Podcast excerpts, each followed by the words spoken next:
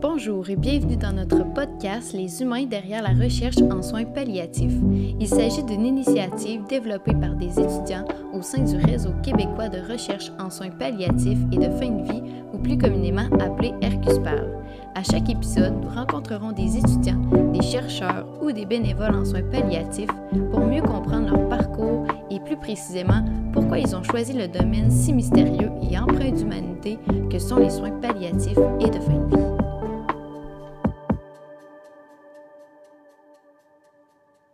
Aujourd'hui, on, va discuter avec euh, Madame Sylvie Garneau, euh, qui est très impliquée en soins palliatifs et de fin de vie, euh, qui est une proche aidante naturelle et qui vient vraiment nous, nous parler de son, parcours. Madame Garneau, je vous, laisse, je vous laisse vous présenter un peu. On, on, va y aller d'une façon très simple. Alors, vous m'avez déjà nommé, mon nom c'est Sylvie Garneau. Je suis une dame de 62 ans et euh, j'ai vécu euh, trois deuils différents, deux pertes, euh, trois pertes, dont mes parents et mon conjoint, qui étaient médecins aussi, et qui sont décédés dans des, dans des situations très différentes. Hein. Chacun vit sa fin de vie d'une façon à, ben, à soi, c'est une façon de parler. Là. ça arrive comme ça arrive, comme on dit. Et puis, moi, personnellement, comment je me suis impliquée euh, dans euh, le fait de la fin de vie, c'est qu'il y a eu tellement une différence d'avoir vécu la, fin de vie en milieu hospitalier et la maison de soins palliatifs. Pour moi, ça a été très révélateur que la fin de vie pouvait se vivre avec dignité. Et dans d'autres cas, c'est pas tout à fait ça. C'est-à-dire que c'est pas dans le non-respect, c'est dans la non-connaissance des soins qui sont prodigués. Ça, c'est une, pour moi, ça a réveillé en moi de grosses questions et le fait de me poser des questions, il fallait que je m'implique à quelque part pour avoir les informations. Alors, c'est pour ça qu'un jour, euh, j'ai rencontré, puisque mon mari était médecin psychiatre euh, et qui était en fin de vie, euh, Noël, je vais l'appeler par son prénom, Noël a reçu des soins du centre de jour, euh, du centre de jour, c'est ça, des soins euh, palliatifs de l'Hôtel Dieu de Québec. Et euh, Noël a pu recourir à des soins exceptionnels dans ce cadre des soins-là. Et puis là, ça a éveillé en moi, c'est-à-dire que je veux revenir là-dessus, c'est que j'ai rencontré le, docteur Pierre Gagnon, qui, qui suivait aussi mon époux, et qui, à un moment donné, a vu que j'avais vécu tellement de, situations euh, sur de longues périodes, presque 12 années comme aidante naturelle, euh, que j'avais un intérêt pour euh, savoir qu'est-ce qui se passe. Je posais beaucoup de questions. Il dit, ben, écoutez, moi, j'ai quelque chose à vous proposer. Je ne sais pas si vous seriez intéressé de faire partie d'un comité scientifique pour le réseau québécois de soins palliatifs et de fin de vie. Mais de fin de vie n'existait pas à ce moment-là. C'est nouveau, ça, hein? si je ne me trompe pas. Là. Alors, moi, j'ai plus accroché sur les soins palliatifs. J'ai dit oui tout de suite parce que je me suis dit, ben, je vais être entourée de chercheurs qui vont m'expliquer c'est quoi le, processus, comment on travaille dans le milieu, quelles sont les ouvertures qui, se profilent devant nous, est-ce que je peux contribuer d'une certaine façon avec ma petite expérience? Et c'est depuis, je fais partie du réseau québécois. Concernant la maison Michel Sarrazin, parce que c'est là que Noël a eu son, dernier souffle qui nous a quittés, euh, ben moi, je suis tombée en amour avec cette présidence-là. Parce que je, me suis sentie, d'abord, j'ai senti que Noël était très bien accompagné, qu'on prenait soin de lui et du même temps, on prenait soin de moi. C'est-à-dire que j'ai eu le, le soutien, l'écoute, j'ai eu des réponses à mes questions. Euh, j'ai eu aussi, euh, j'ai fréquenté le centre de jour précédemment, l'hébergement de Noël avec Noël. Ça, c'est toutes des choses qui sont hyper intéressantes que bien des personnes ne connaissent pas. Et je me suis dit, euh, quand Noël est décédé, le. J'aurais pu être tombée dans un état très anxieux, mais je ne l'étais pas anxieuse parce que j'ai vécu les choses étape par étape pour ma part, puis pour Noël aussi, euh, qui a pu être libéré de ses souffrances. Et ça, comme je garde toujours le mot que je préfère, dans la dignité. Et c'était pour la dignité pour moi aussi. Alors, ça, me, ça vous donne un peu le topo de ce que j'ai vécu. J'aurais une petite question. C'est comment, comment vous vous êtes senti bien accompagné à la maison Michel Sarrazin? Qu'est-ce qui a fait en sorte que, que vous êtes senti euh, bien là-bas? Oui, ben parce d'une part, c'est que ayant fréquenté euh, le centre de jour avec Noël Henry, euh, déjà là, il y avait l'écoute. Déjà là, je sentais que moi, je recevais un petit peu de répit. Parce que être aidant naturel dans la, société, c'est une grande charge, une très grande charge. Mais c'est une charge qui, euh, je ne veux pas la rendre lourde, mais elle est lourde dans la quotidienneté. Mais en bout de ligne, c'est très, euh, comment on dit ça, revalisant. C'est-à-dire, euh, moi, j'en ai, apporté énormément de bénéfices. Mais par contre, à la maison Michel Sarrazin, comme je, disais, c'est que je me suis sentie accompagnée. J'ai eu des outils. Euh, je, sentais que l'anxiété montait à certains moments. Il y avait un service de psychologie, de psychologue sur place. Euh, je pouvais parler à l'infirmière, aux bénévoles qui sont extraordinaires, qui sont là pour juste que, pour se sentir chez soi de dire qu'on n'est pas arraché à notre milieu, malgré le fait qu'on l'est un peu. Mon mari l'a été un peu, et moi aussi d'une certaine façon, parce que lui, il aurait voulu mourir à la maison, mais moi, j'en étais incapable au niveau des soins. J'étais rendu que je prenais des risques euh, dont je ne voulais pas assumer. Euh, je me disais, je ne veux pas que ça soit une maladresse de, de, mon côté pour que je me sente une culpabilité. Alors, c'est ça qui a fait en sorte qu'on s'est dirigé vers la maison Michel Sarrazin. Donc, à la maison Michel Sarrazin, c'est un, autre chez-soi, euh, un chez-soi qui s'adapte à nous. C'est ça qui est étonnant, c'est qu'on n'a pas à s'adapter à la maison. C'est mm. répondent aux besoins du patient, ils répondent aux besoins de la famille, ils répondent aussi aux besoins des enfants et des petits-enfants. Donc, c'est comme une micro-société qu'on ramène de chez nous à la maison, à, des maisons de soins palliatifs. Là, je parle de la maison Michel Sarrazin, mais il y en a d'autres aussi. Ça doit être sur le même principe, j'imagine.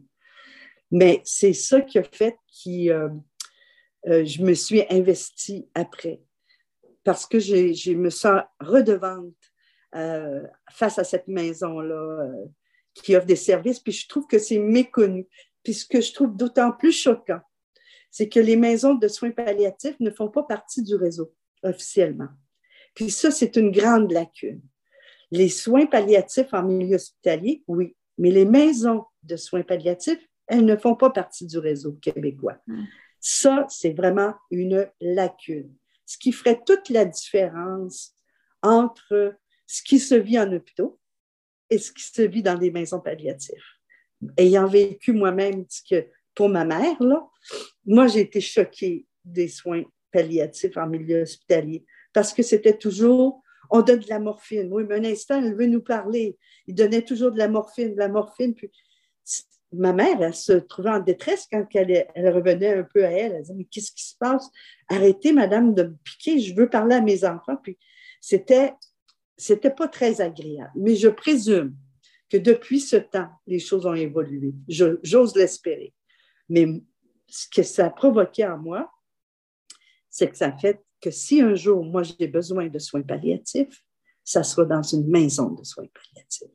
Je vais m'organiser pour aller dans une maison comme la maison Michel Sarrazin.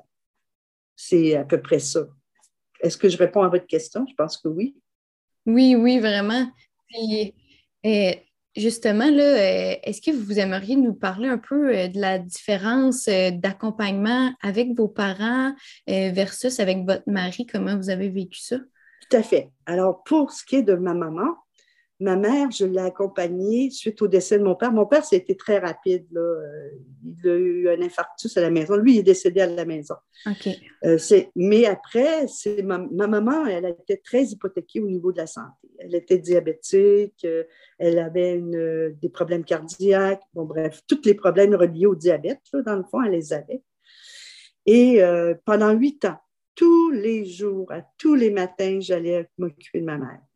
Déjeuner, les soins, euh, après euh, l'hygiène, euh, tout, tout, tout, tout, tout. Faire à manger, faire le ménage. Mais heureusement, j'ai une famille qui, a fait en sorte qu'on pouvait se partager les quarts de travail. Pendant huit années, ma mère n'a jamais été seule. Elle avait sept enfants, fait qu'on, elle était chanceuse d'avoir sept enfants qui s'est occupée d'elle parce que à chaque fois que je rentrais chez maman, je me disais, il y a des personnes qui sont seules. Je, je mm. m'affolais de ça. Puis maman aussi était inquiète de ça. Elle disait, mais là, euh, il y a des gens seuls. Alors, ce qui est arrivé euh, pour maman, que j'ai trouvé ça extrêmement difficile, c'est qu'un jour, le CLSC, euh, maman avait des soins à domicile assez légers, là, et un jour, avec la, fameuse réforme blanc, comment ça s'appelle, donc, Barrette, maman avait des soins à tous les jours trois fois par jour. Ça, ça nous aidait parce qu'on se disait, bon, ben, au moins les soins médicaux, infirmiers, on n'a plus à les faire, les changements de pansement, tout ça. On les faisait, on les faisait avant. Le médecin nous avait montré comment faire.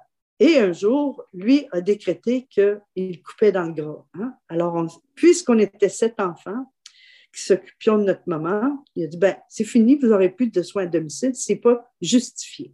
Pendant ce temps, nous, notre mère, on continuait à la soigner. Bon, on avait son médecin à domicile qui, elle, euh, tempêtait pour réobtenir les soins. Et un jour, euh, il y a une équipe de soins palliatifs euh, qui est venue à la maison. Là, j'étais contente d'infirmière, qui était venue faire une évaluation de maman. Et par la suite, on n'a plus jamais eu de nouvelles. Donc, ma mère, puisqu'elle était d'un certain âge et très hypothéquée, mais qu'on réussissait à maintenir à domicile d'une certaine façon pour son confort et, sa, volonté, parce que maman voulait mourir à la maison. C'est ça qu'elle voulait, ce qu'on n'a pas réussi à faire finalement. Donc, on a été, on à un moment donné, on été face à une, déclinaison de la santé de notre mère, ce qui a fait en sorte qu'elle a dû être hospitalisée. Et là, c'est là que ça s'est mal passé. Euh, ils ont dit à maman, Madame, vous êtes pleine de métastases. Puis ma mère ne voulait pas mourir. C'était le jour de son anniversaire. Donc, elle est décédée le jour de sa fête. Elle a dit, c'est fini, euh, je m'en vais. Alors, euh, quand elle disait ça, c'était de, donner son dernier souffle en soi. Mais nous, on disait, ben, est-ce qu'il y a moyen de la, ramener à la maison? Mais là, on savait qu'avec les métastases, ce n'était pas possible. Mais il injectait tellement la morphine sans nous expliquer c'était quoi le plan de soins? Que nous, on s'est retrouvés affolés. On savait que la fin s'en venait, mais on était affolés parce qu'on se disait, mais qu'est-ce que c'est ça? C'est pas digne de ça. Moi, je voudrais pas qu'on me traite comme ça sans m'expliquer, premièrement, à maman. si, euh, c'est beau de dire, euh, Madame, vous êtes pleine de métastases, mais, la suite, c'est quoi? C'est vous me donnez, vous m'injectez de la morphine pour que je sois moins souffrante? Dites-le moi. Est-ce qu'il y a moyen que moi, je m'auto-donne euh, les doses? Parce qu'elle avait toute sa tête, maman. Elle n'était pas, elle ne souffrait pas de démence. Donc, la différence, vous pouvez bien l'entendre, c'est que c'est le jour et la nuit. Ce que j'ai vécu, je ne veux pas dire que tout le monde a vécu ça, ça serait faux de le dire. Mais pour ma part à moi, moi, j'ai été déçue. Et puis, pour ce qui est de mon mari, euh, là, ça, c'est une autre histoire. Ça a été un service exceptionnel sur toute la nuit.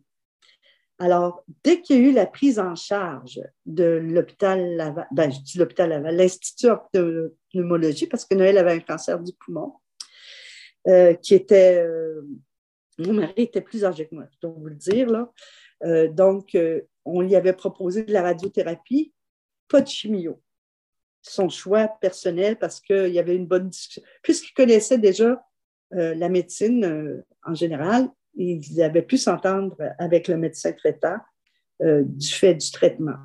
Alors, Noël a reçu 33 radio, traitements de, radiothérapie. Et par la suite, on, est on a continué d'aller au centre de jour, pas au centre de jour, mais au centre, à la clinique d'oncologie pendant quatre ans. Quatre ans. Il a fait quatre ans, c'est bon. Euh, mais en dernier, euh, la dernière visite, le médecin a dit écoutez, là, c'est fini. J'ai dit oui, dites pas ça comme ça. Là. C'est, il dit nous, on ne peut plus rien faire pour vous. Mais j'ai dit mais encore. c'est à ce moment-là qu'on s'est retourné vers le centre. Euh, attendez, c'est une infirmière. Écoutez, non, c'est une infirmière à la retraite qui était, qui travaillait à l'Université de Montréal avant, Madame Hudon. Je ne sais pas si ça vous dit quelque chose, une France Hudon. Bref, c'était un professeur, ça, autrefois, si je ne me trompe pas, qui était une amie de la fille de Noël et euh, qui lui a annoncé qu'elle est venue voir Noël pour l'évaluer. Elle a dit Puisque vous, vous êtes dans le milieu médical, vous n'avez jamais pensé à parler au docteur Kenville. Le docteur Kenville, lui, c'est un médecin en soins palliatifs. Yves Kenville, c'est ça. Et puis, euh, Yves a dit, ben, écoutez, docteur Mongrain, il faut absolument que vous ayez à l'Hôtel Dieu de Québec voir docteur Lavoie, qui est à clinique d'oncologie, soins de jour. Alors, on s'est présenté là, et puis tout de suite, la prise en charge s'est faite. Et le CLSC de Sainte-Foy-Céleri a été extraordinaire. Tous les jours, venait à ses soins, voir les soins, euh, on dit ça dans les, les traitements euh, de base, la pression, le poids, vérifier si l'appétit était là. C'était parfait, la médication. Euh, j'avais même les, les, trois injections à donner si toutefois Noël était en, souffrance. Vous savez ce que ça veut dire, ces trois injections-là, là, pour son, ses problèmes respiratoires, que je n'ai pas utilisé du tout. Là. Et puis, à la suite de ça, euh, docteur Lavoie il a proposé à Noël d'aller à l'Hôtel Dieu de Québec en soins palliatifs. Et Noël a dit non, non, non, je ne veux pas mourir à l'hôpital. C'est quand même euh, étrange un homme qui a passé toute sa vie en, milieu hospitalier de dire non, non, non. Ça fait partie de son bagage personnel. Et puis moi non plus, je n'étais pas chaude à ça parce que je disais, écoute, on va au, centre de jour, euh, à la maison de Michel Sarrazin, il me semble que ça serait bien. Bon, finalement, il a accepté. Et euh, Noël était admis. Euh, Noël n'a pas été longtemps à la maison de Michel Sarrazin, je dois vous l'avouer. Il a été 48 ans. Que 48 ans. Il a tiré la corde jusqu'au bout. C'est-à-dire qu'il a fait son repas de famille à la maison, il tenait à ça, avoir ses enfants, euh, jouer du piano de la dernière fois. Et puis, à la suite de ça, moi, j'ai appelé docteur, c'est-à-dire la maison de Michel Sarrazin nous a appelés pour dire qu'il y avait une place disponible. Et là, ça a été une grande décision pour Noël parce que Noël disait, je suis si bien dans ma maison. Ça, je, dois vous dire que ça a été une phrase qui me reste encore dans l'esprit, mais en même temps, ce que nous avons vécu à la maison de Michel Sarrazin a allégé cette euh, culpabilité-là qui, qui naissait en moi, que j'ai vécu des choses extraordinaires. Et pour Noël, dès qu'il m'a dit Sylvie, c'est insupportable ce qu'il vivait au plan respiratoire, j'ai été voir le, médecin. J'ai dit Il me dit que c'est insupportable. Voulez-vous venir le voir, s'il vous plaît? Quelle que soit sa décision, ça sera ça. Alors là, c'est là qu'ils l'ont. Euh, je ne sais plus c'est quoi le nom, là, mais il donne une injection, puis euh, il est soulagé. Ben, euh, de sédation, c'est ça, c'est de la sédation. Alors là, là, c'est là que moi, j'ai commencé à vivre lentement, mais sûrement, ma perte. C'est-à-dire mm. d'accepter que les choses ne seront plus les mêmes.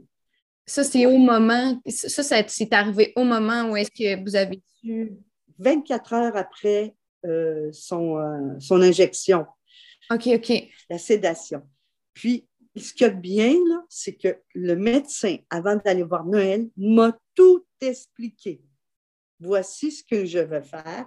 Si votre époux veut ça, on va faire. Bon, là, j'ai dit, OK. Alors, les enfants ont eu le temps de dire au revoir à papa.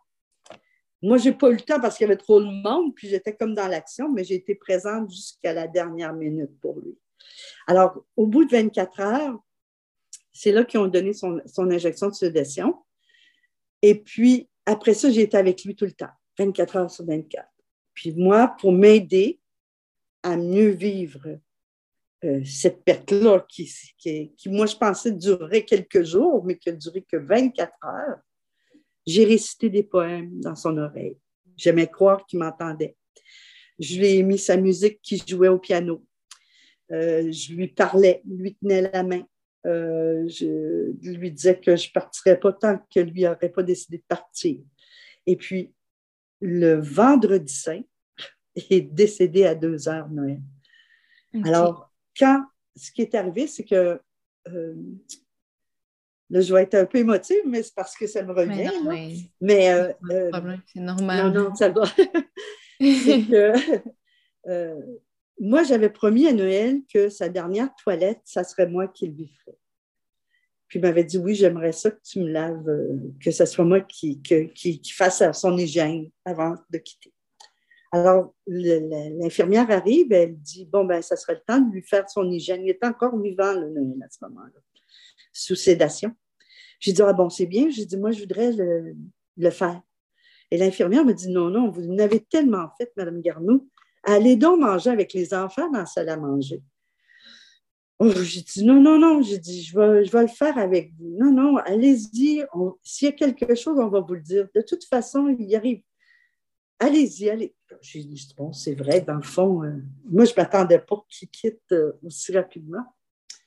Alors, je n'ai pas eu le temps de m'asseoir sur la chaise, que je sens une main sur mon épaule qui me dit, venez vite, il est en train de partir. Oh là. Là, je m'en voulais parce que j'aurais voulu faire sa toilette. Puis là, quand je suis arrivée, j'aime croire, mais c'est pas ça qui est arrivé, je, sais très bien, c'est que c'était les poumons qui se vidaient. Hein? J'ai eu le temps de le prendre dans mes bras et il a pu se pencher vers moi puis vider ses poumons. Mais moi, j'ai pris ça comme son dernier souffle. Je me suis dit, bon, j'ai pris son dernier souffle.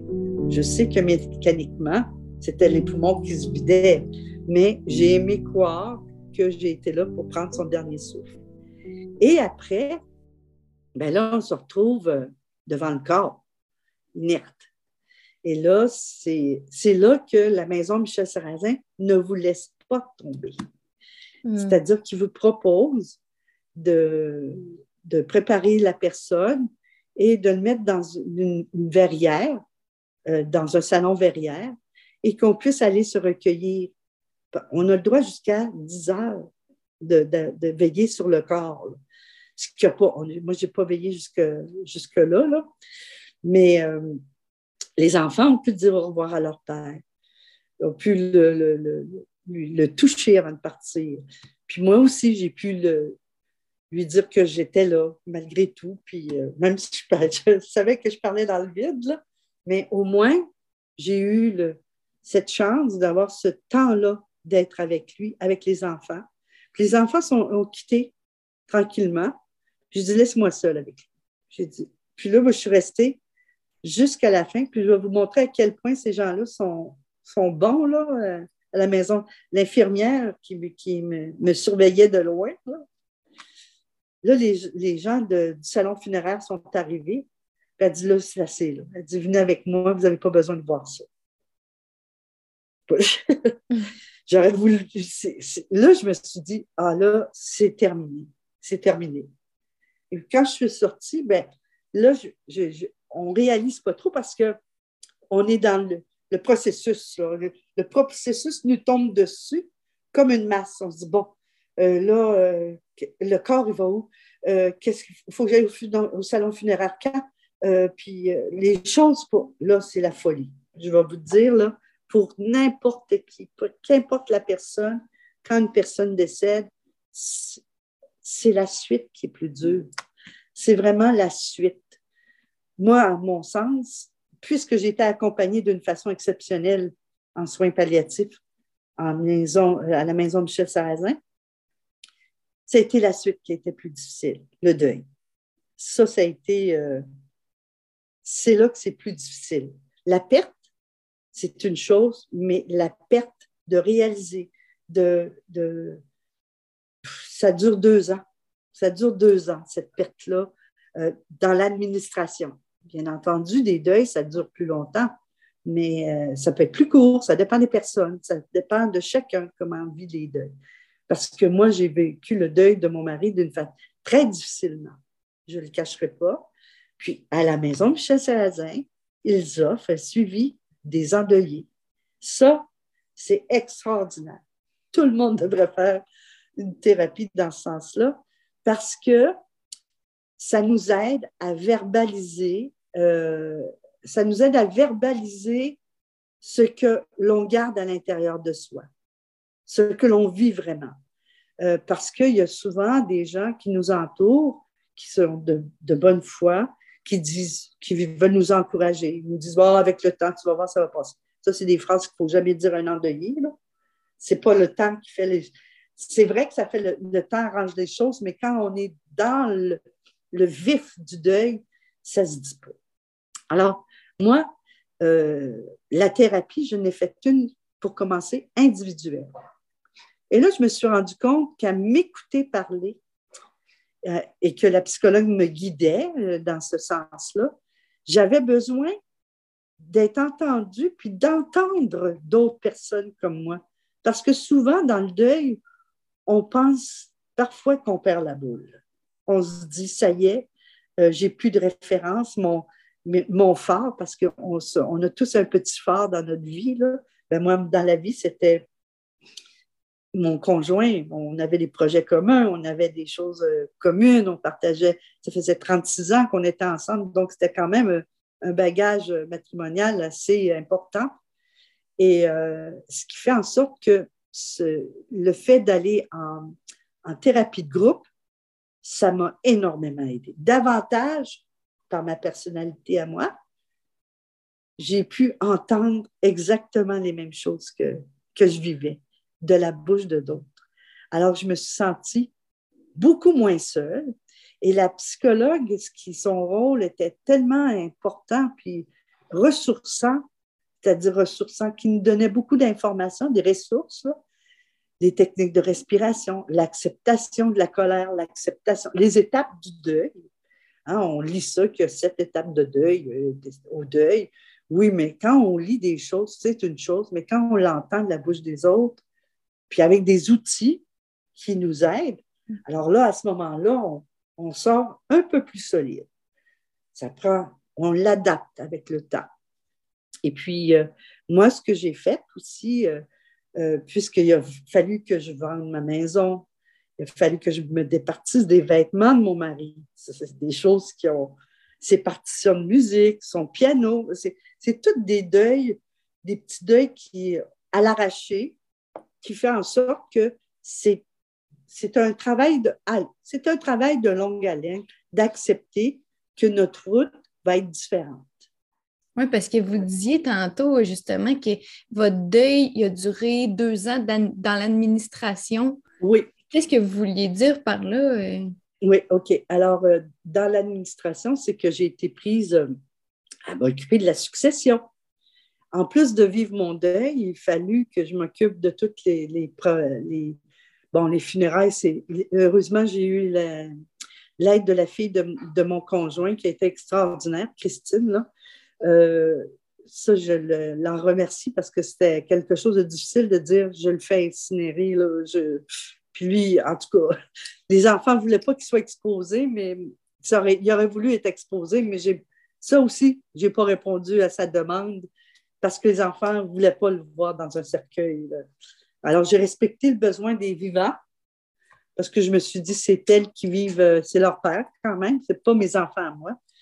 Et puis après, ben, c'est la succession, euh, c'est euh, les banques, les comptes à payer, les impôts, changement d'adresse, euh, euh, les dossiers des patients, parce que mon mari avait des dossiers patients, régler les choses avec la MPQ, avec le collège de médecins, toutes des choses que je ne connaissais pas trop, avec mm-hmm. lesquelles je devais travailler et puis les, euh, transférer les dossiers de patients à d'autres médecins.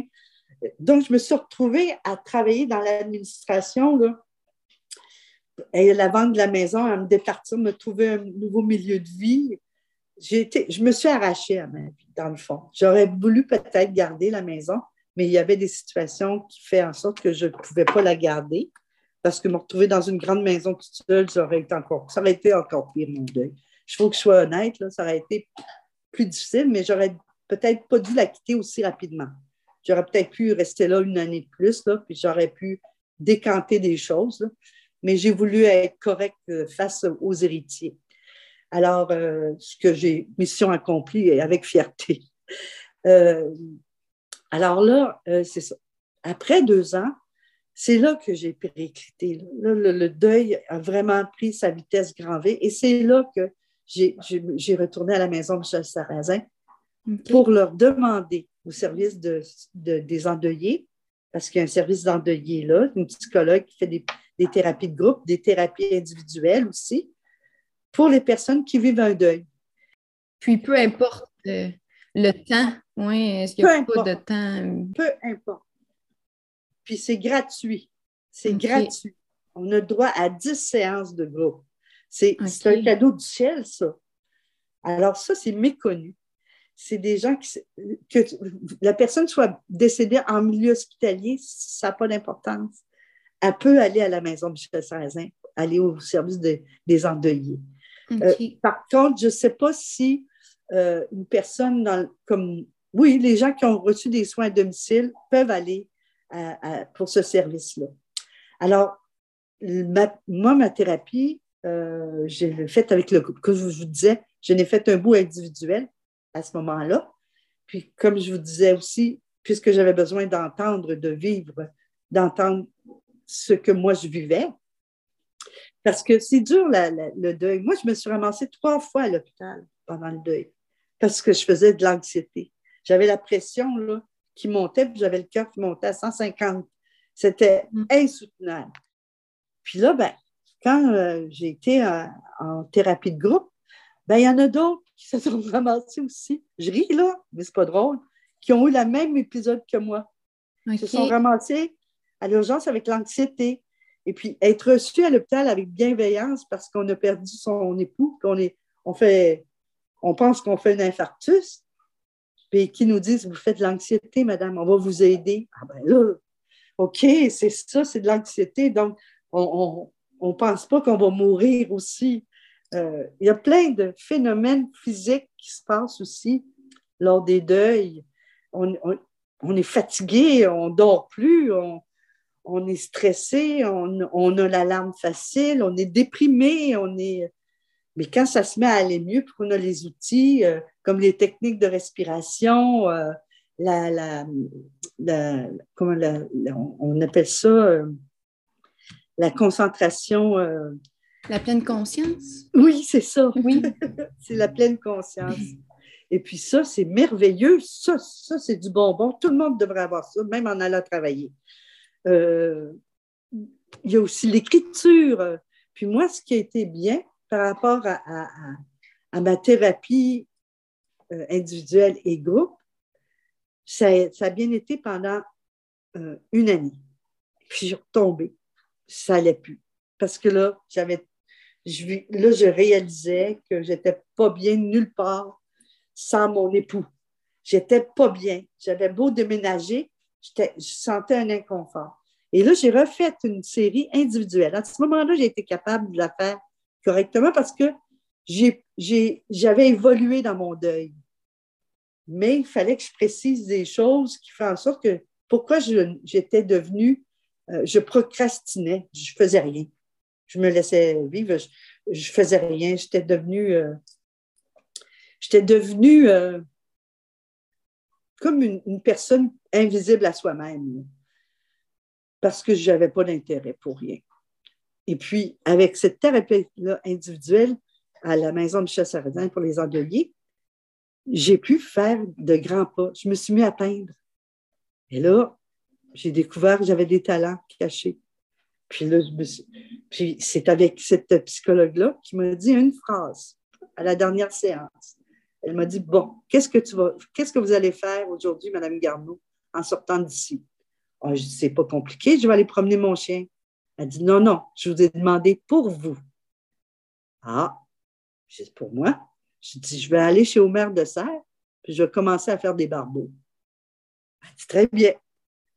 Alors, à ce moment-là, j'ai euh, commencé à peindre. Et puis, depuis ce temps-là, j'expose mes toiles dans une clinique médicale oui, c'est ça. Mm-hmm.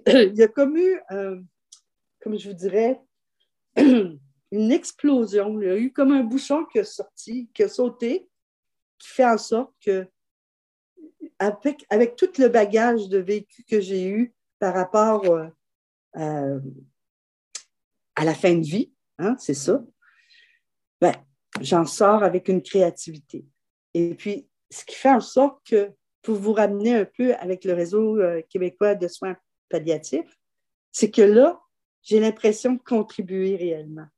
Là, j'ai l'impression d'apporter un petit grain de, sucre, je ne dirais pas de sel, mais un petit grain de sucre qui fait en sorte que de donner la parole un peu aux aidants naturels, parce qu'il y en a beaucoup. Puis je trouve que c'est pas assez reconnu. On donne beaucoup, euh, excusez-moi, dans les organismes pour les aidants naturels, mais je trouve qu'on donne peu aux personnes même qui sont aidants naturels. Puis ça, il semble qu'on a un bout à faire parce qu'il y a beaucoup de choses qui, qui reposent sur leurs épaules, qui parfois est trop lourd pour eux autres. C'est vraiment trop lourd. Mm-hmm. Puis, que tant que tu es aussi longtemps que les services de soins à domicile ne seront pas adéquats, je vous dirais parce que ce n'est pas adéquat, ce n'est pas égaux entre régions, ça, les soins à domicile au Québec. Alors, moi, je me dis, tant qu'on n'aura pas cette aide-là, qu'on ne prendra pas euh, les aidants naturels au sérieux, là, de dire, oui, c'est des citoyens qui, malgré eux, laissent leur profession de côté. Donc, ne sont pas, c'est des gens qui sont des bénévoles, dans le fond, qui, euh, qui œuvrent auprès de leurs proches avec amour et tendresse, mais qui amènent rien économiquement à la société. C'est une, plate à dire comme ça, mais c'est un fait. Mais en même temps, il n'y a rien de mieux que d'être accompagné par un proche aidant. Dans le fond, on sait, on connaît nos proches, on sait jusqu'où ils sont capables de tolérer la présence d'une personne, on, les non-dits sont, compris. Alors, c'est, il y a quelque chose à faire. Et puis ça, ben, je pense que si euh, dans le réseau québécois euh, des soins palliatifs, on pouvait oser un peu plus par rapport aux soins à domicile, je pense que ça serait un plus-value. Ça serait vraiment un plus-value parce qu'on pourrait aider directement les interventions des infirmières auprès des aidants. Ça serait plus euh, proactif. L'interaction serait plus, plus créative aussi parce que la créativité existe aussi dans, dans les soins. Alors, c'est ça un peu. Mais c'est vraiment beau de vous entendre euh, parler de, de tout ça. Euh, puis, j'aimerais ça savoir un peu euh, comment vous en êtes venu à vous impliquer? Vous disiez que c'était avec le docteur Pierre Gagnon qui vous avait fait découvrir le, le, réseau. Est-ce que c'est la même chose, la maison Michel Sarrazin? Est-ce que c'est par vous-même que vous êtes allé après pour redonner un peu de. Non, non. La maison Michel Sarrazin, j'y avais été avant avant de rencontrer M. Gagnon, le docteur Gagnon. Euh, mais euh, donc, ce qui est arrivé, c'est que j'étais avec docteur Gagnon puis mon époux, Noël Henry, dans le bureau du docteur Gagnon. Et c'est là que docteur Gagnon, Noël a dit au docteur Gagnon, vous savez, Sylvie, c'est une femme qui est, qui est très, euh, comment je peux dire, qui a très à cœur les soins palliatifs. Là, je dis, oui, c'est vrai. Puis c'est là que docteur Gagnon dit ben justement, on aurait besoin d'une aidante naturelle. Je dis ben, oui, OK. Mais je ne savais pas où j'allais. Là. À ce moment-là, c'est là que j'ai commencé à, à m'intéresser davantage au réseau québécois de soins de fin de vie et des soins palliatifs, parce que moi, là, ce que je préfère, ce sont les soins palliatifs je ne veux pas avoir l'air de quelqu'un qui contre les gens qui décident d'avoir la fin de vie euh, par choix. Mais moi, je trouve que les soins palliatifs, c'est de donner la dignité aux gens. C'est pour d'autres personnes aussi de recevoir l'injection euh, pour euh, la, fin de vie. Là. Comment qu'on appelle ça dans vos termes, vous autres? L'aide médicale à mourir. Bon, l'aide médicale à mourir, c'est ça que je cherchais. moi, je, juge pas, mais au moment que je vous parle, je suis davantage pour la dignité de décider de, donner des soins, de montrer à la personne que des soins, c'est, il y en a des soins, il y en a des solutions. Il y a, il y a des choses qui peuvent se vivre jusqu'au dernier moment d'une façon euh, pas agréable, mais sereinement. Moi, mm. c'est ce que j'ai voulu pour Noël, c'est ce que j'aurais voulu pour maman, c'est ce que j'aurais voulu pour mon père, mais euh, on l'a eu pour Noël, qui est parti sereinement. C'est quand il l'a dit, moi, là, je, suis tannée, là, je veux arrêter ça. Mais il a accepté d'aller de l'avant avec euh, la sédation. Alors, moi, ça m'a aidé, bien égoïstement, mais ça m'a aidé à mieux m'avancer avec lui vers sa fin de vie. L'aide à mourir, ça, c'est un choix personnel. C'est n'est pas discutable. Je ne sais pas, peut-être qu'un jour, moi-même, je vais dire, ben, je la veux, l'aide à mourir. Mais si on me disait, Sylvie, euh, tu vas être atteinte de la maladie d'Alzheimer, ben, c'est fort possible que je dise, oui, oui, oui, euh, on l'aide à mourir. Mais dans le, cas qu'on se parle, tellement que j'ai bien vécu ça à la maison de Michel Sarrazin, je me dis, oh mon Dieu, c'est ça de partir avec dignité. C'est vraiment ça. Euh, c'est moi, j'appelais ça le château Frontenac. Moi, j'ai pu amener mon chien auprès de Noël parce que j'ai un Golden Doodle il y avait à ce moment-là huit ans, mais le chien est rentré dans la chambre, il était couché en dessous du lit de mon mari. Il était bien. Alors, moi, j'étais bien avec mon, époux, le chien de la famille était là, les enfants. Donc, ça a été euh, extraordinaire. Ça a été extraordinaire. Noël a pu voir ses collègues euh, sont venus le voir, sont, des étudiants, hein, des résidents en médecine qui sont venus le voir pour le remercier. C'est des choses que si ça avait été à l'hôpital, ça n'aurait pas été possible? Parce que la meute était trop grande. Tandis qu'à la maison Michel Sarrazin, il y avait quelque chose de familial. Il y avait quelque chose de. Ah, comment je pourrais dire? Non, c'est ça. De la meute. C'est plate à dire, mm-hmm. mais euh, l'image d'une meute, de la famille, les, amis, euh, la rencontre, la dernière belle rencontre. Ça, c'était vraiment extraordinaire. J'aurais pas pu vivre ça mais à l'hôpital. C'est pas possible. Vous semblez vraiment reconnaissante de tout ce que la maison Michel Sarrazin, tant dans l'accompagnement avec votre euh, mari qu'après, dans votre deuil, à quel point ça a été présent et important pour vous, euh, pour vous oh aider à cheminer dans toutes ces étapes-là. Oui. D'ailleurs, j'ai participé à, ben, quand je venais tout juste de, je ne sais pas si vous avez eu l'occasion de le voir, à deuil.ca, euh, j'ai fait des vidéos sur. Mais j'étais en plein deuil, là. Euh, mm. Puis j'avais de l'air bien forte, là, mais j'étais pas si forte que ça. J'en ai fait une autre pour la maison Michel Sarrazin, qui, euh, pour la soirée des. Des leaders. Oui, c'est ça. L'avez-vous vu, celle-là? En tout cas, oui. bon, c'est intéressant. Là, on voit que je suis plus dégagée de, de la tristesse, que je suis plus dans la reconnaissance. Puis je suis très reconnaissante euh, auprès de la Maison Michel Sarrazin et de la Fondation. Euh, puis moi, mon implication, c'est bon, ben, pour cette soirée des leaders, j'ai fait une toile qui ont vendue à l'encan et mon témoignage. pour moi, c'était parfait. Alors, c'est ça, grosso modo, c'est ça mon implication, c'est que à ma hauteur de femme, parce qu'on dit à hauteur d'homme, mais moi je dis à hauteur de femme, euh, c'est mon implication. Elle est petite, mais elle est sucrée. Elle est douce. Elle est. Très importante aussi. Ben, écoutez, euh, je ne sais pas. Oui, elle est importante, mais en autant qu'elle soit bien entendue et bien comprise. C'est ça qui est important. Puis s'il y avait une chose que j'aimerais qu'on retienne tous ensemble, puis en tout cas, pour ceux et celles qui nous écouteront, euh, pensez aux aidants naturels, aux proches aidants. Euh, c'est vrai que, bon, il y a des lignes d'aide et tout ça, mais il n'y a rien de mieux qu'une vraie écoute euh, proche, une aide euh, réelle dans le concret, que le réseau de la santé des services sociaux reconnaisse les maisons de soins palliatifs comme étant dans le réseau de la santé des services sociaux.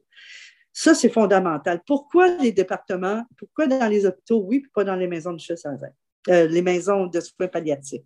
Ça, ça ne me rentre pas dans l'esprit. C'est sûr que, en tout cas, c'est politique. Ça, c'est sûrement très politique, mais euh, rien ne. On peut en parler à nos députés, hein, dire euh, écoutez, même vous autres, les étudiants, vous pourriez écrire une lettre au ministre de la Santé puis dire voici, nous, on travaille dans ce domaine-là. On fait de la recherche, mais savez-vous que ça nous aiderait beaucoup si on reconnaissait aussi les maisons de soins palliatifs dans le réseau québécois? Alors, moi, c'est ça. Moi, je ne dis pas que maintenant, euh, c'est pas bien dans les hôpitaux. Ça doit avoir beaucoup évolué. Ça, j'en doute pas. Mais je pense aux enfants. Ça, je ne connais pas beaucoup ça. Puis, ça m'interroge beaucoup, la fin de vie des enfants. Ça, là, euh, ça doit être quelque chose. Quand je pense aux, proches, là, aux parents qui vivent ça, là, euh, ça doit être quelque chose. voyez-vous, il faudrait que je m'informe davantage là-dessus, que je lise. parce qu'il faut être sensible à ça aussi. Hein? Euh, les, les, enfants qui souffrent de maladies incurables, euh, ça aussi, il faut y penser. Mm-hmm. il, y a, il, y a, sûrement des choses qu'on pourrait faire connaître davantage à la société. Le, il y a le Téléthon Enfant Soleil, mais c'est de l'argent qu'on donne, c'est pas, pas assez. Je ne sais pas comment on pourrait trouver un, un, canal d'information. Euh, ben, ce que vous faites là, c'est très bien c'est important. Ça serait bien aussi d'entendre des parents d'enfants euh, parler de la fin de vie de leur enfant. Ça serait bien. Euh, la perte, euh, la suite des choses, leurs difficultés. Oui, c'est dur, la, fin de vie d'un enfant. C'est dur pour une famille, c'est dur pour un couple, c'est dur pour un papa, c'est dur pour une maman. C'est quelque chose. Je pense qu'il faut réfléchir là-dessus c'est pas un milieu auquel je suis très euh, familière, mais je sais qu'à Sainte-Justine, il y a de la. Euh, l'équipe de soins palliatifs offre d'accompagnement, puis a le camp aussi qui peut être très présent euh, pour les familles. Oui, c'est vrai. Mais et on pourrait diffuser davantage là-dessus, parce que c'est vrai qu'on connaît le camp, on connaît Sainte-Justine, mais il y a le CHUL de Québec aussi. Il y a mm-hmm. en région. Comment ça se vit, ça, en région? Québec, c'est pas juste. Le Québec, c'est pas juste Montréal et Québec. C'est le Québec.